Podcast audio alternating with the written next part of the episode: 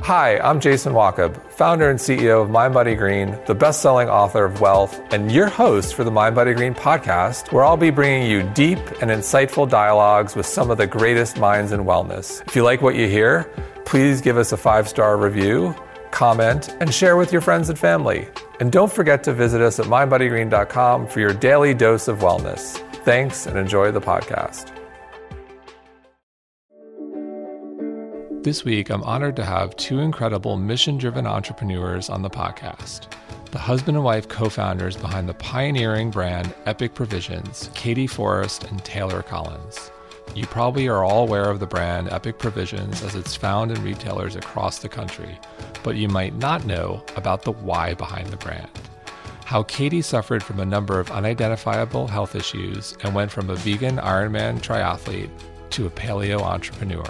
Katie and Taylor are also extraordinarily passionate about regenerative agriculture, which makes for healthy soil, more nutritious food, and can literally help save our planet. It's an honor to have them here today. Katie, Taylor, welcome. Hi. Hi.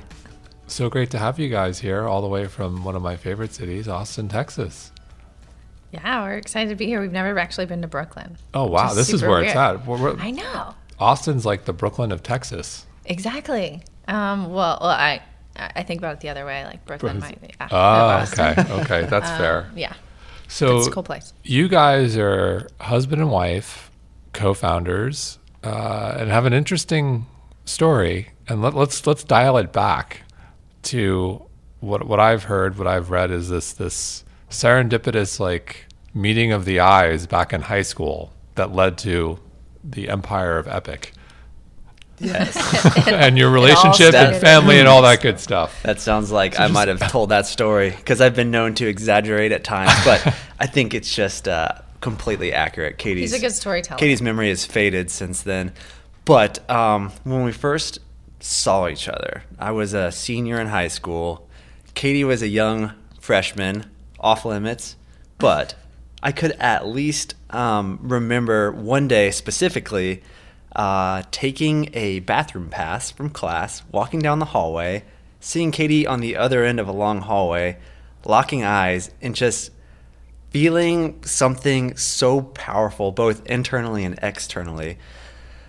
It was the first time I had felt anything like that. It was a force of nature that just shook me, and I was panicking. I was no no way was I about to talk to her, but we were walking cl- closer and closer and closer, and then when we passed, it was just a sonic boom, and you know, again, that was that was weird, but uh, didn't see or really talk to Katie until probably yeah five years after that.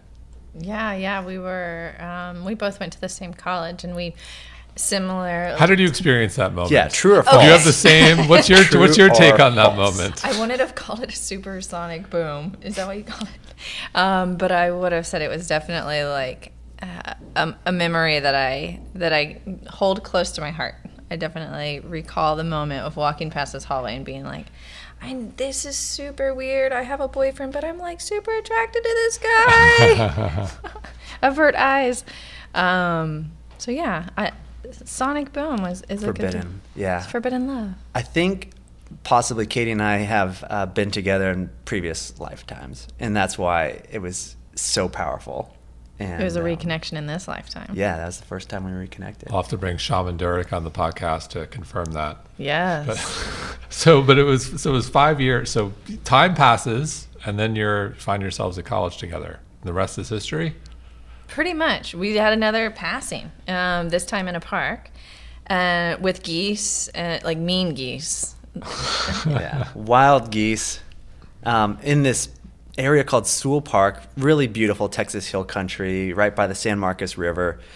And um, Katie and I had to cross paths between classes again, but this time we shared our walkway with a bunch of wild geese. And you know, I think both of us were afraid of the geese, but we thought that was maybe a little bit silly, and so we always just tried to kind of pick up our step um, as we walk towards each other and hope that we didn't get swarmed or flocked or attacked.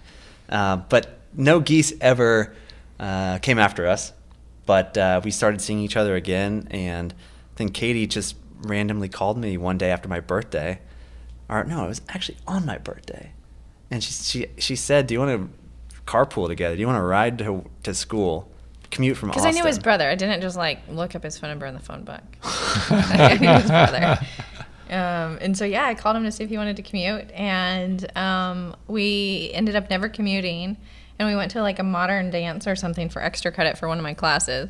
Um, and then we stayed up all night talking and sitting on his front porch and just enjoying each other. And um, yeah, that was. We moved in like two months after that, and my mom was like, "What are you doing? This is insane. That's a terrible idea." Um, but it was a good idea. So, so what in this relationship, you know, obviously relationships moving forward, you fall in love and, and talk, talk to us about the point where you say like, let's start a business together. Yeah. So I think what happened was that Katie and I were just so into spending time together. Like we were just carving out any excuse or opportunity to hang out. And, you know, we'd study together. We would um, go to the gym together. But, you know, we ended up having to always go our separate ways for work. So we're like, hey, I got an idea. What if we work together? Then we could hang out even more. we could talk more and listen to music together and just have fun all the time. And so that was the genesis of pretty much, hey, do you want to be my business partner? Because you're my life partner. And I think this could work. And so we started a commercial recycling business in Austin, which at the time, Austin provided residents with uh, recycling options, but no businesses, condos, or local restaurants had it. So we created that market. And uh, at one point in time, we were servicing probably about 30 different accounts. And it was not um, romantic at all. We busted our asses. I mean, there was multiple times where either rats would fly out of containers. Um, Milk jugs exploding in your face, like Yeah. because of like such high bacteria compression. It was just like explosion. yeah, glass was always getting stuck in our hands. Yeah. Um, one time, I mean, there was multiple times that like a barrel, 200 pounds of recycling glass would fall out of the truck on the highway, Yeah. and we'd have to like stop there and pick it up. It was Dangerous. it was tough. And so from that business, at some point you decide, okay, let's move on. so we're going to potentially a, a, a more interesting space and talk about your first your first venture in a CPG.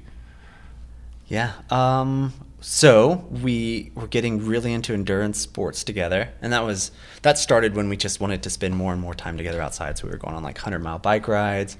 Uh, Katie is a natural badass. She won her first Ironman race. We all, we have this history of doing everything to the extreme. So we were like, "Hey, you want to do an iron? Or you want to do a triathlon? Sure, let's sign up for an Ironman." and and so we did it. Katie won, and we were um, spending more and more time together outside training. Obviously, eating was a really important part of that lifestyle, and so we thought, hey, let's make a energy bar company uh, that fuels our own needs and our own adventures. And so we launched this brand called Thunderbird Energetica, which was a vegan raw food bar at the Kona Ironman World Championship race. What year was that? 2011. Yeah, 2011. We had brought samples, you know, from the mainland to the island, and we were handing them out. We were like, we had chalk, and we were drawing Thunderbird logos on the streets where all the athletes were going to be racing, and we had made jerseys and shirts and hats, and we didn't know what we were doing. Ultimately, I think Thunderbird was our um, opportunity to learn about consumer packaged goods, and we made so many mistakes, but that was good because we learned from our mistakes. And it was really a creative medium for us to express ourselves, which we hadn't been able to do at that point in time, up until that point in time. Katie was doing art for a really long time. I was always into music and I was a musician, and we kind of like lost that ability to communicate how we felt. And so we started a consumer packaged good company that was really fun and a reflection of ourselves. While we were also working like full time jobs or going to school full time. So Taylor's actually a physical therapist. Um, while doing this Thunderbird product, um, and I was I was in school. I was getting my doctorate in counseling psychology. Wow. And so it was when we started actually selling a significant amount of product that we were like, let's quit school, let's quit our job, and like go for it. Um, and that was like obviously a big decision, but those two things were like killing our souls. Sure. So And at some point, so you're essentially vegan, if I remember correctly, and at some point you start to not feel so hot. Yeah, yeah. So training for all these races, you want to optimize your body. Um, and conventional wisdom at the time was telling us like you need to consume a lot of carbohydrates in order to fuel yourself. Um, and and so you know like we would do the standard carb loading prior to a big day on the bike. Um, and we just weren't feeling very good. And so we were like, well, maybe we're just not eating clean enough. Like, let's clean up our diet. Sure. Um, and cleaning up our diet to the world at that time meant like going vegetarian. And that wasn't making me feel any better. And so it's like, well, maybe we're not going clean enough. Let's go vegan. And so then we went vegan and we were still weren't feeling good enough, especially me. And then it was like, well, let's go raw vegan. And that's where the raw vegan energy bar came um, into play. And and then it was like, well, maybe we should be juicing. And so, you know, like we just Sure. kept going more and more and more extreme. Um, as Taylor said, we're pretty extreme. Like if we're going to commit to something, like we go to the, the very edge of, of, of all the limits. Um, and so, yeah, I just got to the point with this like raw vegan diet where like my body was breaking down in so many different ways. Um, I was having like stomach issues on a daily basis, literally at like three o'clock every afternoon. I could guarantee that I was going to be completely debilitated. Like I, I couldn't exercise, I couldn't study. Like it was like, okay, it's almost three o'clock. I better go home because I need to sit on the couch because it's going to be a wreck for the rest of the day. Um, like my stomach was just awful. And then I had really bad inflammatory issues too. Um, at one point, my knee just out of nowhere like blew up into like this huge elephantitis looking type knee. Um, which was a huge issue if you need to ride a bike because I literally couldn't bend it to a 90 degree angle. It was so inflamed. Um, and I went to like every health practitioner that I could have possibly visited in Austin. Um, and I was I was put on rheumatoid arthritis medication. Um, I was told I needed a total knee replacement. Um, I was given exploratory knee surgery. Like it was a mystery to everyone. Nobody could figure out what was going on, and nothing was fixing it. Um, so it wasn't until I went to a holistic health practitioner who basically said like well what are you the first person to say what are you eating um, and you know i told him like well yeah i'm so clean i'm eating a raw vegan diet and he's like well maybe that's maybe that's where we start um, and he basically recommended that i transition my diet to what's now considered paleo but he's like you need to cook your vegetables. You need to remove all the grains because i was doing a lot of i was doing a lot of grains because i was vegan. Sure. um, you need to remove the soy and the dairy and start incorporating grass-fed animal protein back into your diet. And taylor and i are super extreme. And so we were like all right tomorrow. Tomorrow's the day. We're starting this tomorrow. And we had we had just finished um, a half ironman and we found out that all, all this information from this doctor and we were like okay.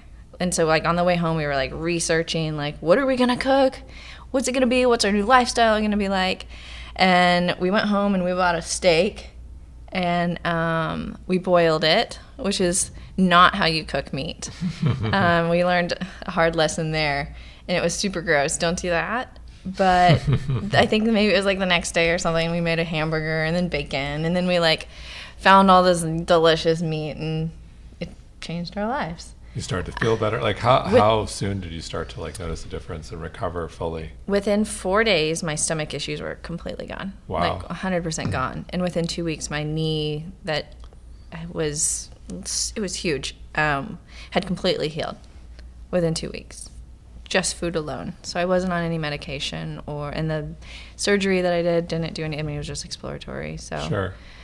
so yeah And food. so in this phase, like you've radically changed your diet, you heal. Like food is medicine, unbelievable. Some people, you know, everyone's unique and got to find what works. And clear what you were doing wasn't working, and you found what worked, and, and Yeah. that's fantastic. Uh, when do you decide, like, okay, there's a there's an opportunity here in terms of a new business? Yeah, I mean, I, I think all the businesses that we have ever put together haven't been like, ooh, there's this gap in the market. Sure. Let's go fill it. it's been more like, what do we want and what do we need? And how do we make sure that our needs are met? Um, and s that was how the Thunderbird bar came about. And then for Epic, it was like, once we transitioned our diet, we were still d- endurance athletes. And so we would cook up like a pound of bacon and put it in a Ziploc bag and put it in our back pockets. And at like mile That's 90, a lot of bacon. It's a lot of bacon. um, but It it, must be very popular with like the dogs, like at air- like all the pit bulls are Yeah. running after us on our bikes. Um, no, I mean seriously, bacon at like mile 95 of a 100 mile bike ride is will bring you back to life. Like truly, it's like the most amazing thing ever. Um, and so you know we were we were we didn't have conveniently packaged food for our long bike rides and our, our long hikes and runs and so it was like we didn't have any preconceived notions of what you could or couldn't do with animal protein and so we had this raw vegan energy bar, and we were like, well, can we just make this meat? Like, yeah, let's just put meat. Why not? Yeah, Yeah. why not? Let's put meat in a bar form and put it in a Yeah, well, it makes sense. Everyone had like sticks, like there were, Yeah. And and like your typical like jerky, but no one did just a different form of that. Mm-hmm. Yeah, and, and and you know the sticks or whatever that were out there, we we didn't believe in their in their land management and animal welfare Sure. practices, and so we didn't want to support them anyway. And so we were like, we just need to make something that we believe in and that we're we're comfortable consuming. So when Yeah. was like Epic born? When Yeah, 2013. Yeah, we Wow. launched Epic in March of 2013 at Natural Products Expo West. And the mecca. Yeah, we showed up to the Super Bowl and we won. It was like a dream come true because we we literally had been developing this brand and this idea under the radar, and no one knew what we were up to. We just came, showed up, Had your little booth, you had this lower level. pretty badass Yeah. little booth in the sweet zone, and um, and it was just like, I mean, within hours of that show starting, we knew that we were onto something huge, and we had you know commitments, um, interest from some of the largest natural grocery retailers in the country. The two biggest distributors in the country had already came by the booth saying, "How much of this can we get, and how quickly can we get it?" And um, we just said yes to everyone. We're like, "Oh yeah, done. Yeah, this is easy. Yeah, we can do that. Sure, Hook yes. you up, sure." Uh, but the fact was, we rolled up to that show, and the product that we were actually sampling, we had put together in our hotel room. I was at Airbnb, and the packaging wasn't even functional. So the samples that were on the table, people were taking them off the table. And after the show, we figured out, oh my god, that was faulty packaging. Oxygen is getting in that bag. All of the bars had like Yeah. You know what happens when natural meat meets oxygen? Well, it's Sure. pretty ugly. And so, uh, you know, it was yeah, fake it till you make it for sure. And so from there, like it was a pretty wild. Like I, I remember when you guys, I don't remember Expo, but I just remember all of a sudden around that time frame, just like seeing your brand like everywhere. It's like, oh, this is interesting. Like happy, like the package, like the packaging was interesting too. Something you talk about, like you put animals on the product. Mm-hmm. Very Talk about that. Yeah. Yeah, any any expert in branding or marketing at that point in time would have said, "Hey, if you put an animal on an animal product, that's the worst thing you could possibly do because consumers they don't want to see that. They don't want to know what they're eating." Um, and we thought that was the opposite. so backward. Exactly. Like I'm sorry you don't want to see it, but we are consuming animals, and we are going to make sure that you know that, and we're going to honor those animals by putting them on our package in an anatomically correct format. Um, you know, like uh, at the time, you would look at any meat packaging or dairy packaging, and they'd be like cartoon animals, and it's it's it was disrespectful. Um, and so the way that we thought about our branding was like, how can we really honor these animals that have sacrificed for, for our consumption? I love that. Do you think being vegan like definitely made you think about in a way that be like more conscious around like okay like here's a choice here's I understand what I'm doing like it is an animal like I want to be respectful and just like your philosophy on animal products in general like just talk about that it, it's really unique and I'll segue to like regenerative ag and what you're doing Yeah, there for sure. I mean, when when we were vegan, I mean, part of being vegan was because we thought that it was cleaner, but part of being vegan was that we couldn't af- afford meat, um, and especially we couldn't, we couldn't afford high quality meat. And we had seen what CAFO operations look like. If you go, drive through New Mexico, it's hard to not pass a confined animal feedlot operation. Um, and you can smell it. You can smell it from 20 miles away. Um, it's disgusting and so disrespectful, and just it goes so far against our values and what nature is. Um, and so when we came out with a product that was meat based, we had to. Yeah, I mean, we have more in common with Yeah. vegans than we do carnivores. For sure. For sure. I mean, sure. we have uh, mutual appreciation of land, respect for animals, concern for human health, and so that was a foundation that I think was a new perspective, a new attitude, and a Yeah. new view on the whole meat category. Because forever and ever it had been like preservatives, low quality feedlot animals, Mm-hmm. and we were saying, "Hey, we're not going to argue with you if you don't want to eat meat. We chose not to eat meat for a while, but we're going to give people who do want to eat meat a better option." And so we called these people conscious carnivores Sure. or conscious om- omnivores. That was kind of a term that we were using early on. We use that a lot here. Yeah, Yeah, it's an It makes awesome sense. term. Well, It's, it's like you're making, you're consciously making a choice and being aware of what you're putting in your body. Yep, That's a big deal. absolutely. Yeah. And being a carnivore is actually, um, you know, like as a vegan, you sort of just like eat plants and you eat this and that. And um, being a carnivore and being really conscious about the animals that we consume, it's really made me more conscious about the the vegetables that I consume. Like they too are sentient beings. I mean, it's not really something that I thought about as ve- Sure. as a vegan. Um, and So- that's sort of incorporated into my new food philosophy. Yeah, like as you guys talk about land, you know, where you stand today, you're, you're definitely innovating in terms of regenerative agriculture and just like perspective on buying and cattle and just talk people about like how that started. And I'll segue to General Mills and, and what you guys are doing there and how you're pushing them to innovate. But like talk about your philosophy on land and regenerative agriculture and like really looking at food and your product as a way to kind of really help save the planet. Yeah, absolutely. I mean, for us, we, we formed a really early connection that changed our life, which was you can't have nourishing, healthy animals without nourishing, healthy soil. And so everything starts there. I love that. Can you repeat that? That's a good one. Yeah, and it even goes a layer. It goes a layer deeper too. So you can't have healthy consumers if you don't have healthy green growing plants that live and thrive in healthy soil. And so we we recognized that. We recognized this piece that was pretty earth shaking at the time in our segment of the market, but it was like, hey, animal health and wellness is very important, and we think healthy animals create healthy humans, the end consumer. But no one was talking about the soil piece, which was like, duh. So once we realized that, that changed our life. And um, we came across a TED talk by a guy named Allan Savory. Mm-hmm. And Allan Savory is this brilliant ecologist who um, he's actually from Zimbabwe, and he was a um, a park ranger. Right, he was managing thousands of of, of acres, um, and he was actually looking at the degradation of land. At the time, he thought it was due to um, elephants, hundreds of thousands of elephants. He thought it was due to um, too many elephants. So like Just blame the large elephants. Blaming the elephants. Yeah, kind of like how we blame cows. Right. Right, right. And so, he, and so the solution, which you know some people say here in the United States, is okay. Well, yeah, if animals are bad for the environment, let's remove them all. If our land's being degraded, let's take the animals off the land so they don't overgraze it. So he culled something Forty insane, thousand elephants. which was hard for him because he loves wildlife. He's big into natural ecosystems, and when he culled those animals, the land actually got worse. And so that was a light bulb for him, where you know, reflecting the greatest, most nutrient rich soil where we grow our food today in this country, those lands have co evolved with massive herds of migratory animals. So you look back and, you know, 200, 300 years ago, there was 40 million bison on the Great Plains, 20, 30 million elk Wow. with them. Um, and that's pretty incredible. And so we actually have fewer animals grazing on pasture today than we did 200 years ago.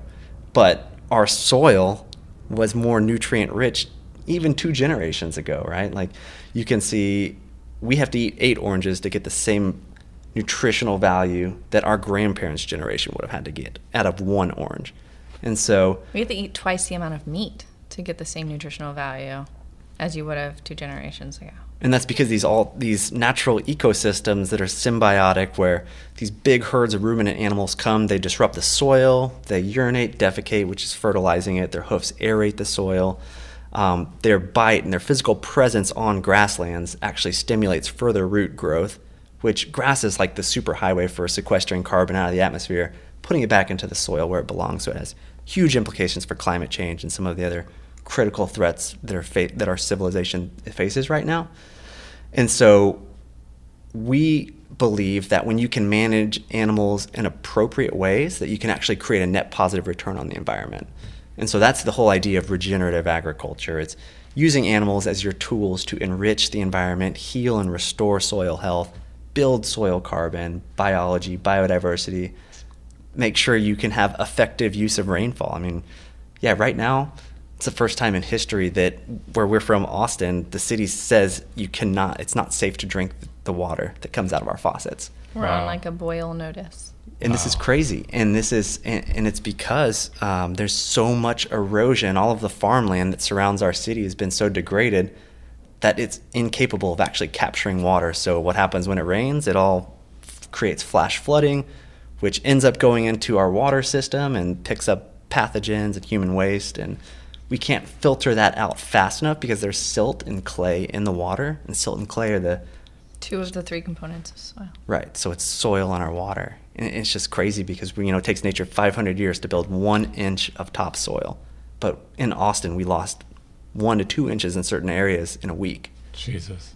And so that's critical and, and that's why we think uh, agriculture has the biggest ability the agricultural sector um, using a business like Epic um, to empower and give producers the opportunity to use regenerative practices, that's how we're going to create large, meaningful impact in the world. I love it. And you guys are definitely making that impact. You know, this year, mentioning Expo West, uh, previously at Expo West in, in March and 18, General Mills, you guys are part of the General Mills family, had this huge statement around regenerative ag. It was like very much a statement. Like if you guys aren't familiar with Expo West, everyone's got like a booth and they're fancy and they just sample product. Like no, no, no, no. The booth here was just about. It was like a visual storytelling of, of, of regenerative ag and what it meant. And I have a feeling you guys played a large role in that, which is mm-hmm. amazing. And I just want to segue to like go back to like business is exploding General Mills, you know, knocks on your door and, and just walk us through like the growth and the decision to, um, you know, sell Mucara, the General Mills family. And there's a great article in Inc. about that and, and selling and the relationship and where it is now and, and how you guys are are making impact there. It's something that I'm always we're always curious about at Mind Body Green and believe like look like we're all in this to not just preach the choir to build a bigger church and if you can get the right people at the right fortune 500 companies and involved like there's some real buying power and, and opportunity to change the supply chain that could bring products to underserved areas and, and reverse climate change all the things. And like i know you guys share that mindset. So just want to like hear about that process and the decision and where you are today. Walk us through that. The Inc. article was great. Sure. Um, golly, General Mills. We were, we're like star-crossed lovers for a long time because at that first Expo West show that we launched at, so many people from Mills kept coming by our booth and taking those samples of the product that we didn't want anyone to eat. It was not food safe. And um, and then after that show, they kept ordering stuff from our online you, store. And you stopped shipping. It's like book that, cancel that order, refund, refund, refund. I mean, we had to have refunded like thousands of dollars over you, time. You were worried, they, you were worried they were copying you. Yeah, yeah. We, I mean, at the time, we were afraid of big business. We were sure. like, "Oh, big businesses have money; they can do, they, they can do anything. Um, they can do it better than us, right?" Um, and so we were terrified that they were just gonna like R and D the shit out of it, and we would be out of business in no time. Um, but it turns out they were interested in what we were doing, and uh, come to find out big businesses aren't necessarily very fast and innovative and they don't know their consumers as well as small businesses might. Um, and so they're like we really like what y'all are doing. Yeah and, and before we, we had some further so it was about three years until we connected with mills again. And in that three year time span we had like three other multinational big corporations tried to acquire epic. One was like maybe four months after we had launched. Wow. Which was crazy. I mean, we don't ever talk about financials or anything, but I just think it's interesting. We had launched and like this was maybe five months after launching and, and they tried to buy Epic for $2 million. And so for us, that was more money than we could have ever imagined in our lifetime.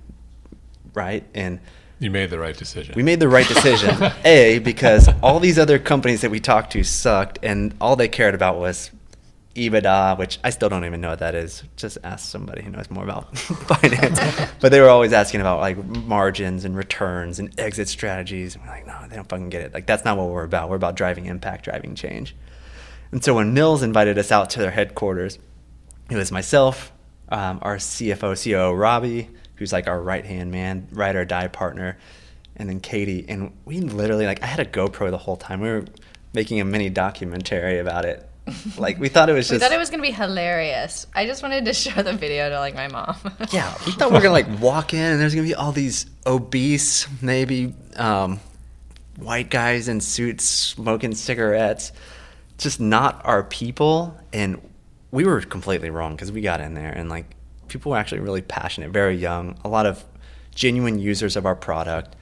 So that was something that we didn't expect. And on that same meeting, we got invited to the Oval Office, I guess is what we call it, but it's where the board, you know, like it's an eighteen billion dollar company, and these are the people running the company. They wanted to meet us, and they have really soft carpet up on this Oval Office floor. It's really yeah. weird. Like you, you step out of the elevator and you're like, oh my god, it's so soft and cozy. And should get this for our booth at Expo. yeah, it should be so nice to stand on for three days straight. but it was awkward because we weren't expecting to meet these these guys who are just brilliant people, right? Um, and we were like wearing flip flops and ball caps and just like t-shirts. And we got up there, you know, thinking this was going to be super uncomfortable. And we sat with them, and they all we talked about was values, mission, and impact. And someone asked us, "What's your legacy going to be when you, you know, when you guys are off the face of the planet? What is Epic going to have accomplished that made the world better?" And it's kind of like right there. I was like, oh man, I actually like these people. Yeah. You're getting pissed. You're like, so what did you say? What is your answer to that? It's a good question. Yeah, um, we have three legacy goals at Epic that we start. I mean, we wrote these down probably on the back of a napkin when we started the brand. And one was to support um, the regeneration of a billion hectares of land by the year 2025. It's a lot of hectares. Explain what a hectare is. Shit, I don't know. That's what ranchers say. I know. That's like I'm like, oh, it's like a ran- so it's like mile. It's like a well, it's like uh, rancher a, term. Look at a, a, hectare is maybe like ten acres or hundred acres. Got it. Okay. It's just massive. It's like bigger than our language. Sure. Here. Got it. Right. Like, okay. We own a ranch that's like 700 acres and that's like not even close to a hectare. So we wouldn't even say hectare ever. Oh, sure. Okay. Well, let's. I think we're we'll getting come back to caught the up on hectares. Uh, okay, so that's number one. Oh yeah, number one. Um, number two was um, directly. So that was working with the Savory Institute in that partnership, um, and that was truly regeneratively managed land. And then another goal of ours was to directly impact and convert suppliers that were farming or ranching conventionally and take a million acres of conventional management to grass fed pasture raised systems. So the last one, people will say, like, there's not enough to go around. Yeah. What's your answer to that? Um, that's really interesting because we get that asked that all the time. I know. um, and I love. There's actually a report by the Stone Barns Institute where they looked at um, existing agricultural land in the United States, and they looked at all beef production done in this country, and they found out that if we could increase the productivity of our existing land today by only 20 percent, that we could grass finish and grass feed every single beef cow in the United States, which is massive. So, and when he says productivity, he means the production of grass. Yes. Yeah, so, point in case, it's not do we have enough land, but it's are we managing the land appropriately? And I mean, we have some suppliers that have been managing regeneratively year over year. They're seeing 20% increase in productivity year over year, right? And obviously that gets smaller the longer it's under management. The change is less each year. But it's huge. I mean, if you can have twice the amount of bison or cattle on your land just because you're growing more grass, then you're going to do a lot better economically and you're going to be doing a lot better ecologically as well. So, what's it like for two clearly mission driven entrepreneurs to sit inside a conglomerate? We don't really do that. well, I know not you don't sit inside physically, but okay. you're part of a okay. conglomerate. I thought you meant physically, and I was like, we do not no, do no, that. You guys are in Austin; they're in Minneapolis. um, it's interesting. You know, um, we're we're trying to make an impact on a larger company. Um, and that was one of the primary reasons why we partnered with Mills was, you know, like as Epic, as a small company, like what can our impact really be? Um, but with a big company, like if Mills could make one tiny change, they could that would that would be like 10,000 times the impact that we would have as Epic. So how can we influence them to make those one tiny change and then that have a ripple effect? And we're starting to see that. I mean, 3 years ago when we were acquired, we sat in their sustainability office, which they might have changed the name of now because we were like, dude, you guys can't use the word sustainable. Like sustainable is not good enough. Yeah, it's lame. Yeah. And Don't- What's the right word? Uh, regenerative, restore, right? Because if you think that all of the land in this country has been degraded, um, You don't want to sustain that. You don't wanna sustain. You sustain want to reverse it. if we're losing Right. the nutrient value of our food and we're losing habitat and biodiversity and water infiltration, why the fuck do we want to sustain that? right. So we have a, a, a one of our ranching partners named Will Harris out in southern Georgia. His like famous quote is like, I, "You want to do his accent?" Oh, I don't know what quote you're going Okay. with. He's like, he's like, Got Yos- he's like. Yosemite Sam, or yeah, or Foghorn Leghorn, and he's like, sustainability was good enough until our ancestors fucked everything up. Yeah. right? So if it's a functioning ecosystem, yeah, we'll sustain that all day. But um, what's yeah romantic? So really like challenging consumers to really think about using that word sustainable, especially if you're using it to market your product or to add positive attributes to your brand because that's pretty weak. That's like saying 100% natural and like Sure. giving yourself a high five. So now, you know, the brand is, significantly larger, obviously, than, than it was when you launched, and, and have access that others may not have, being you know being part of the General Mills family. Like, where do you see, like, where's Epic going? Like, where do you guys want to be in a year from now, three years from now? I never say five because I'm like, I don't know what five. I don't even know where I'm going to be in five I years. Like three, one. three, I can kind of like you know venture a guess. You know, it's like, Yeah. what, what, what's the vision? You sound like Katie. That's what she always says when people ask her that question. I know. I'm like, you must not be evolving. you think I know where I'm going to be in five years. Yeah, I don't know. I mean, obviously, there's, um, you know, we love the brand. It's a reflection of our own values and our own mission. And we started the company, and we we had a really rough ride for a long time. So right now, we're at this critical point where I feel like we've paid our dues and worked our asses off, and we're just starting to do some really amazing things and drive big change. So I hope we're both involved in three and five years. I would be honored to still be a part of it right now, but um, that's not only up to us. But where the brand is going, I would say, is that where you were getting? Yeah, yeah, both. Yeah. So I would say where the brand is going is towards more regenerative, right? Um, we we just launched um, a product with a brand new verification seal, so a consumer can pick up our package and feel um, confident that the package that they're holding and the meat that's in that package has made the land better. So it's called Land to Market, and it's an outcomes based verification seal. Um, and so it's the first of its kind. It's literally the only verification out there that says, like, this product has positive impacts on the soil, on the land. Um, and so we, we literally just launched that. And so over the next, like, three, five years, I mean, Epic, in order to evolve, it has to continue to convert and transform our other product lines with that verification model in mind. I love that. How do you think about product lines? Are there any like interesting new SKUs or products or categories you're thinking about? Always. Yeah, always. Always. I mean, one. But I can't tell everybody.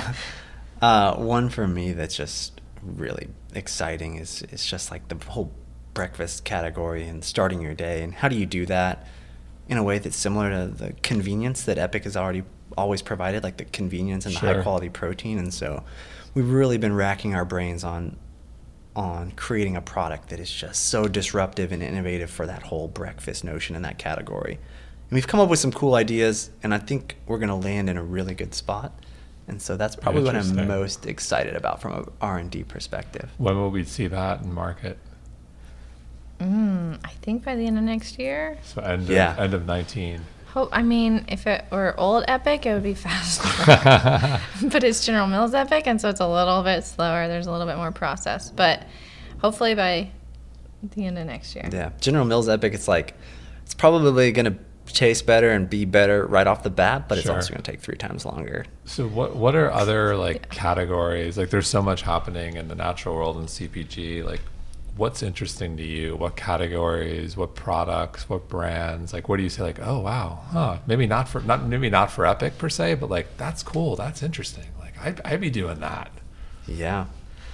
Um, I'll say one category that I've started seeing some disruption on that I just think is genius and brilliant. And Katie and I, I always told Katie, like, if Epic fails, if it just like one day goes away and we have to do this over again, what we have to do is we have to start a baby food company. but we have to um, incorporate healthy fats into the baby food. And that's something that blows my mind. Um, we have a little girl named Scout. And so going through this whole process with her and Katie breastfeeding Scout, like her diet for the first part of for the majority of her life has been high fat, no like very low carb, high protein. And then whenever you transition to these baby food packets, like, oh, here's some sugar and here's some carbs and Sure. no fat, no protein, which is like opposite, inverted of what they would naturally be eating. And uh, so there's a company called Serenity Kids who's doing grass fed freaking meats in baby food packs for That's like cool. one year olds. And so it's high fat, super clean ingredient labels. They have like beef and bison and chicken. I just love it. So for me, yeah, the category would be kind of like the high fat category, low carbohydrate. Really excited. So about high that. fat everywhere. Yes. High fat options. High fat options. High fat marketed as a positive attribute. Do you think what do you think about keto? Man, I, we've done keto. We did keto before we did Epic because we wanted to know Sure. who, what a diabetic consumer would um, be looking for and like what their day would look like in terms of consumption um, in an ideal state without medication. Um, and so we did this ketogenic diet, and we were literally like pricking our finger, testing our ketones. We were truly on a keto. really testing it. we were on a real ketogenic diet, not like this fake keto thing where people are just like eating a lot of high f- fat foods Sure. um, and then calling it keto. And so, anyway, I don't know what I was saying. Do you think keto is a fad or a trend, or is it like? Uh, I think the fact that my mom has tried keto makes it um, a fad. But I think high fat is a critical dietary lifestyle Sure. um, that is, is should be more of a trend. Yeah, it's it's an ev- it's going to be an underlying trend Yeah. that that might go that might have to go through some Reinvent. names, some Sure, fads. Some sure. dorky keto names. Right, and that happened with paleo too. It's like Totally. Atkins and well, people go too heavy, where it's just like I'm eating meat and nothing else. Yeah. And like you need. And you're like, why do you not Yeah. feel good? That's so weird. So what is your philosophy like? And it, well, before I go to like what what your philosophy on food is today, and how do you guys eat? Like any other like interesting trends or, or products out there, or on, on flip side, anything you're like, eh, God, are you done yet? Yeah. um. Oh. Okay. Oh. You What want- was yours? Were you gonna do bad or good?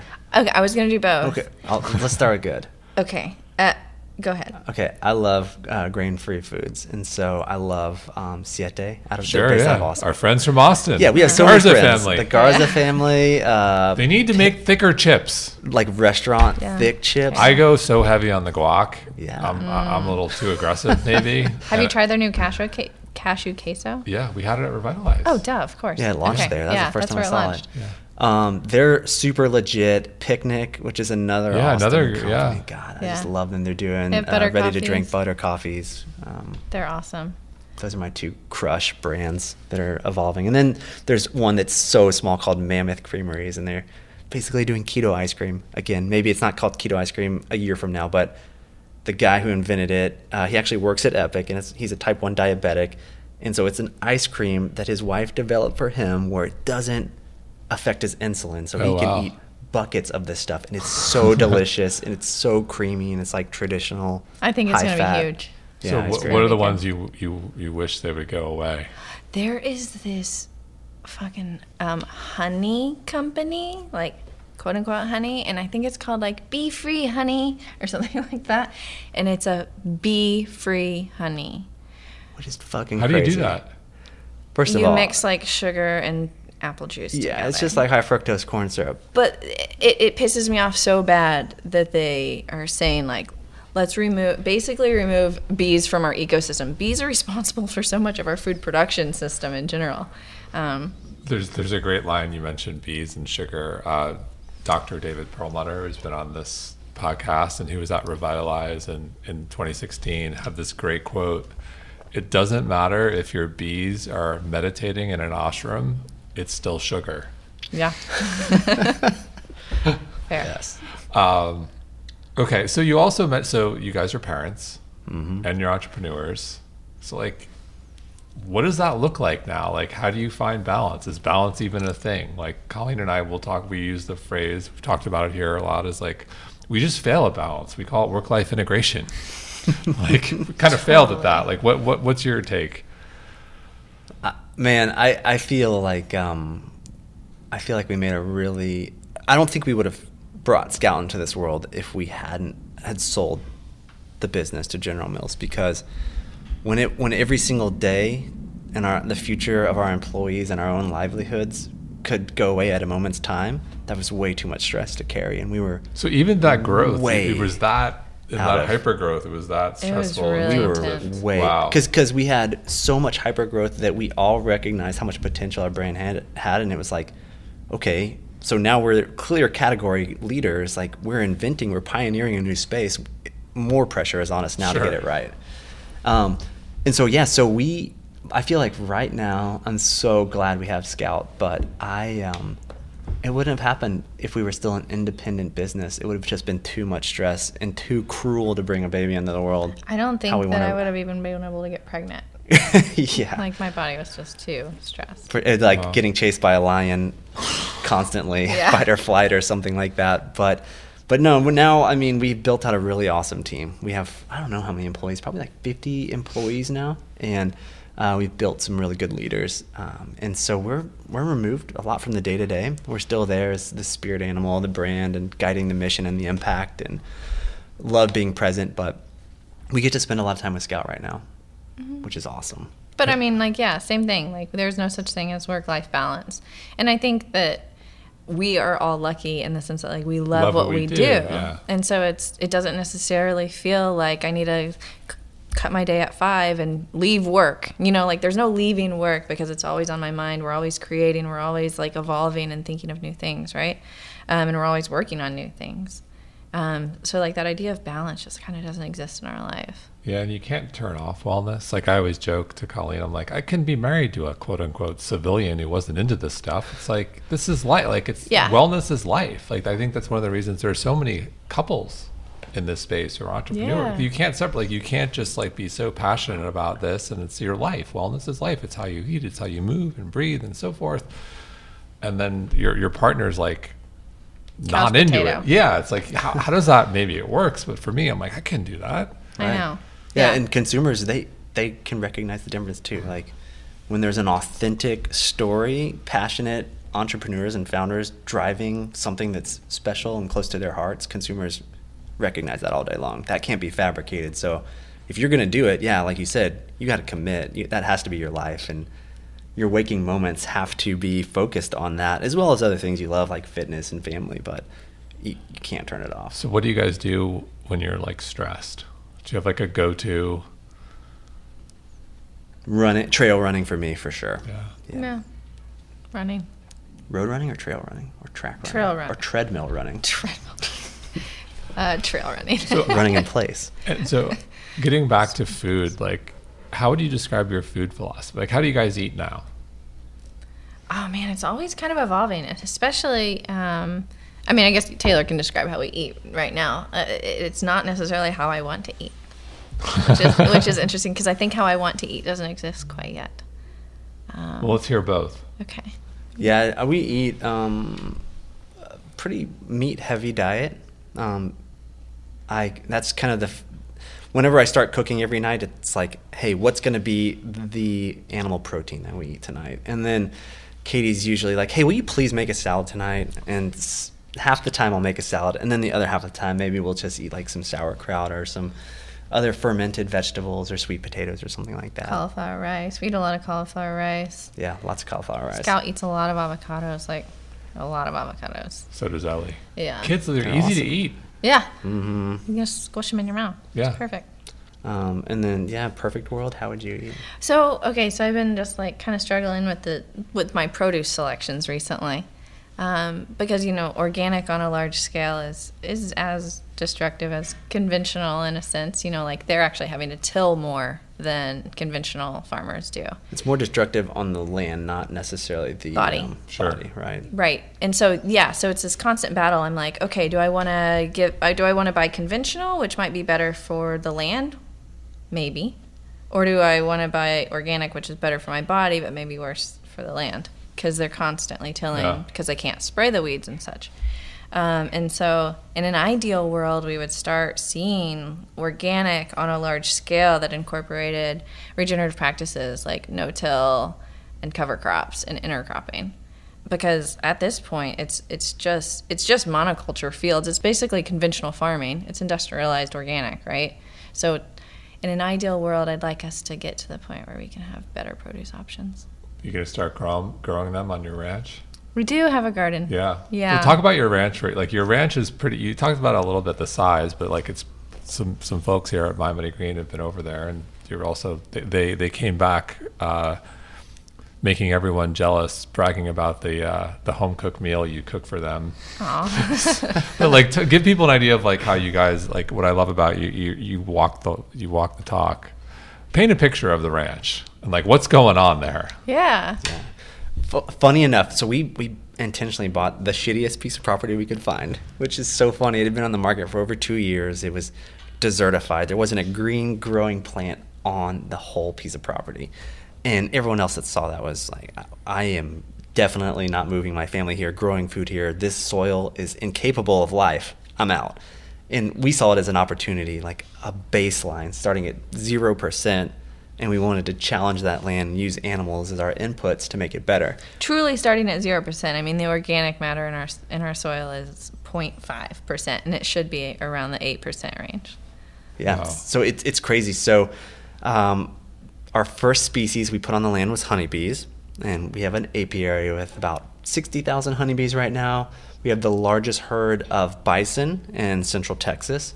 So we have seventy three animals. We have couple hundred chickens, turkeys, ducks, some pigs soon, but it's multi species. So all the animals work together symbiotically. Um, they all selectively eat different types of grasses or forbs on the pasture and their presence whether it's a chicken scratching to help break up compacted soil or maybe a turkey going over there and moving some bison poop to spread out the fertilizer and get any parasites out of it i mean everything is coming back together and some of the magical things that we've seen out there is just we have some creeks on the property that um, like when we bought it, they were empty for large parts of the year. But as our soil has become covered, we're more effective at holding and absorbing rainfall, which goes into the aquifer.